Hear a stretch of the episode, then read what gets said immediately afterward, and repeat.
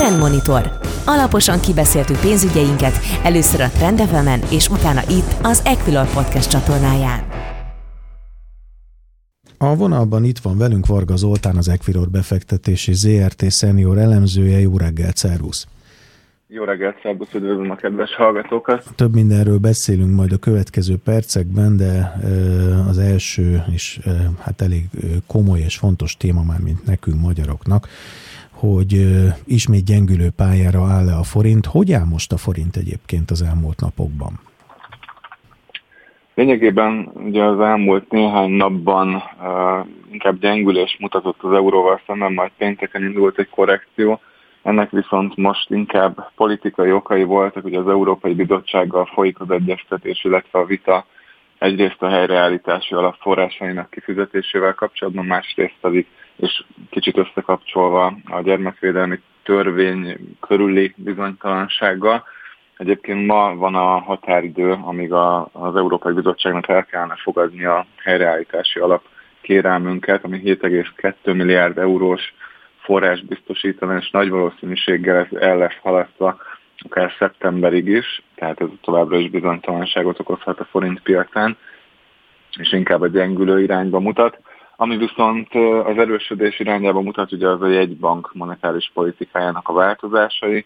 Megtörtént az első kamatemelés, a következő kamatdöntőlés, ahol kamatemelésre kerülhet sor július 27-én, tehát kicsit több mint két hét múlva lesz és várakozásunk szerint, illetve a, a piaci konszenzus szerint is folytatódhat a kamatemelési ciklus. Én azt gondolom, hogy elképzelhető akár egy 30 bázispontos kamatemelés is, ezzel 1,2%-ra emelkedne az alapkamat, és ez abszolút erősíthetné a forintot, sőt már ugye a kamat döntő ülés előtti spekulációk is ebbe az irányba mutatnának. Én azt látom, hogy nem számítok arra semmiképpen, hogy újabb gyengülő trend alakulna ki hosszú távon, viszont nagyobb esély van arra, hogy egy ilyen nagyon széles kereskedési sáv lesz az euróforint jegyzésében, ami akár a 340, 360, 365-ös tartományt jelentheti, tehát akár egy 20-25 forintos széles sávot, és ebben mozoghat majd a következő negyed években a forint. A folytatódó kamatemelés ez mindenképpen ugye forint erősítő, főleg, hogyha azt nézzük, hogy a, a régióban ugye a csehek már megkezdték ugyan a kamatemelést szintén az erősödő inflációs folyamatok miatt, azonban a lengyel jegybank még kivár, pont pénteken nyilatkozott a lengyel jegybank elnök, és azt mondta, hogy egyelőre nem állnak fenn azok a feltételek, ami, ami lehetővé tenni a monetáris szigorítást, bár az infláció rendkívül magas, tartanak tőle, hogy a koronavírus járvány miatti gazdasági kilábalás lassú lesz, vagy akadozhat, esetleg újabb járványhullám kialakulása során ismét visszavetheti a szolgáltatási szektort, másrészt pedig a munkaerőpiaci folyamatokat is szorosan figyelik, nagy valószínűséggel, ha idén emelnek is kamatot Lengyelországban, akkor a negyedik negyed évben kerülhet rá sor. Tehát ez is ö, jelenthet a forintnak egy kamatelőnyt, bár a, az amerikai egybank mert hamarosan ö, valamilyen monetáris szigorító lépést fog végrehajtani, az elsősorban az eszközvásárlási program szűkítése lehet majd a, az év vége felé, kamatemelésre legkorábban jövőre kerülhet sor, ugyanakkor az Európai Központi Bank egyelőre nem tervez semmilyen szigorítást, tehát ez is inkább abba az irányba mutat, hogy erősödhet majd a forint hosszabb távon az euróval szemben, és akkor a másik oldalon mérleg már másik serpenyőjében Ugye azt látjuk, hogy továbbra is politikai kockázatok vannak, kötelezettségszegési eljárás indulhat Magyarország ellen az Európai Bizottság részéről, akár több témában is, tehát nem csak a gyermekvédelmi törvényel kapcsolatban. Ez pedig nyilván bizonytalanságot okozhat, és növelheti majd az ország kockázatot, és gyengítheti a forintot. Tehát e két fontos tényező között fog egyensúlyozni a forint, és ezért is gondolom, hogy kereskedési sáv alakul ki, és nem, nem egy határozott trend a következő időszakban. Na most elmondtad azt, hogy 7,2 milliárd euró ez a bizonyos helyreállítási alap, illetve ez az összege. Ezt, ezt hogy kell elképzelni? Nyilván nem a kezünkbe nyomják, hanem gondolom, ha ez működik és összejön, akkor ezt valamilyen projektekre ellenőrzött körülmények között lehet elkölteni, ugye? Természetesen ugye a, a magában a kérvényben, illetve a tervben, amit beadott a magyar kormány, ugye ezek szerepelnek ezek a projektek, hogy mire szeretnék költeni, és egyébként ezzel kapcsolatban volt az Európai Bizottságnak egy észrevétele, hogy nem tartották elegendőnek a korrupció ellenes intézkedéseket, tehát azokat a biztonsági óvintézkedéseket, amelyek megakadályoznák esetleg, hogy, hogy illetéktelen kezekbe is kerüljön ezekből a forrásokból.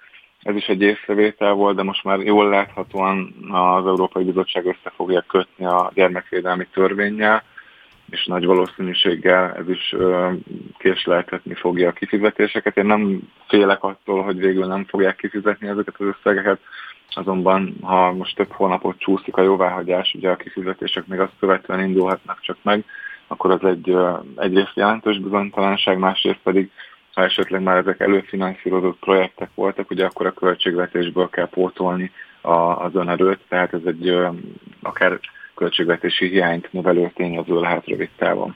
Folytatnánk beszélgetésünket, ugye az előzőekben a forint helyzetét elemeztük egy kicsit, és ugye szóba került a kamatemelés a Magyar Nemzeti Bank részéről.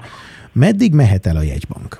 Ezt most még meglehetősen nehéz megmondani, én azt gondolom, hogy a következő kamatdöntőlésen a továbbra is viszonylag gyenge forint miatt, illetve az erős inflációs nyomás miatt 30 bázispontos kamatemelésre is sor kerülhet, és évvégére másfél százalék körüli alapkamat szintre tippelnék, és ez még folytatódhat a következő év első-második negyedévében összességében még tehát ilyen 2-2,2%-ig emelheti az a véleményem szerint a kamatszintet, azt követően pedig szünetet tarthat mindenképpen, hiszen amennyiben sikerül letörni vagy megfogni az inflációt ezekkel a lépésekkel, illetve viszonylag erős szintre beállítani az euróforint árfolyamot, akkor nem lesz már probléma ezzel, illetve ugye azt is látni kell, hogy a bázis hatás a következő évben abszolút máshogy fog alakulni, mint idén, hiszen tavaly egy nagyon alacsony bázisról indultunk,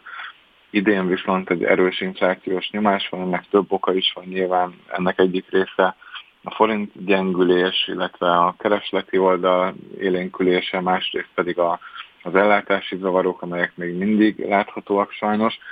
Jövőre viszont ugye a magas bázishatás miatt alapvetően egy alacsonyabb lendületű inflációra lehet számítani, ezért én úgy gondolom, hogy tavasszal meg fog állni az MNB és el fogja érni az inflációs célokat. Majd a későbbiekben természetesen még előfordulhat, hogy tovább kell emelni a kamatot. Én úgy gondolom, hogy rövid távon egyelőre elég lesz ennyi lépés. Elképzelhető, hogy ez a banki betétekre is pozitív hatással lesz? Tehát, hogy érdemes lesz bankban tartani a pénzt? Természetesen pozitív hatással lehet rá, azonban én úgy gondolom, hogy ameddig a, a magyar állampapír jelenlegi kamatokat fizeti ki, nem lehet versenyképes a bankbetét, tehát jól alacsonyabb lehet a, a elérhető kamatszint, illetve a hozamok, de mindenképpen felfelé mozdulhatnak a bankbetétek kamata is, ami egy picit problémásabb lehet, ugye a hitelkamatok változása, ez már most látható, tehát már most emelkednek a, a hitelkamatok. Ugye itt akkor lehet probléma, hogyha változó kamatozású hitelterméket vett valaki igénybe, és rövid a kamatperiódus, mondjuk három hónapos vagy hat hónapos, akkor bizony meg fogja érezni a törlesztő részletekben a kamatemelkedést, plusz még ehhez hozzávehetjük a hitelmoratóriumot, ugye akinek változó kamatozású hitelterméke van, az a hitelmoratórium alatt is emelkedik a kamata, bár nem kell fizetnie természetesen, de a moratórium lejártát követően már egy eleve magasabb törlesztő részlettel találhatja magát szembe. Így, hogyha lehet tanácsolni esetleg az adósoknak, még mindig azt mondom, hogy érdemes fix kamatozású vagy hosszabb kamatperiódusra átállni, és egy új szerződést kötni a hitelintézettel, hiszen ez jóval biztonságosabb, bár nyilván drágább, de hosszú távon kifizetődő lehet. Hónapok óta nyitunk a világban, ugye a harmadik hullám, a vírus harmadik hulláma után magunkhoz öleljük szeretteinket, stb. Ezzel együtt az amerikai állampapír piacon nemrég elég jelentős hozamcsökkenést tapasztaltak. Mi történt itt? Igen, ez kicsit meglepő folyamat, hiszen a gazdasági kilábolás, a, a fogyasztás élénkülése, illetve az esetlegesen bekövetkező monetáris szigorítás az Egyesült Államokban, ez mind-mind felfelé kellene, hogy hajtsa a hozamokat. és ezt korábban láttuk is.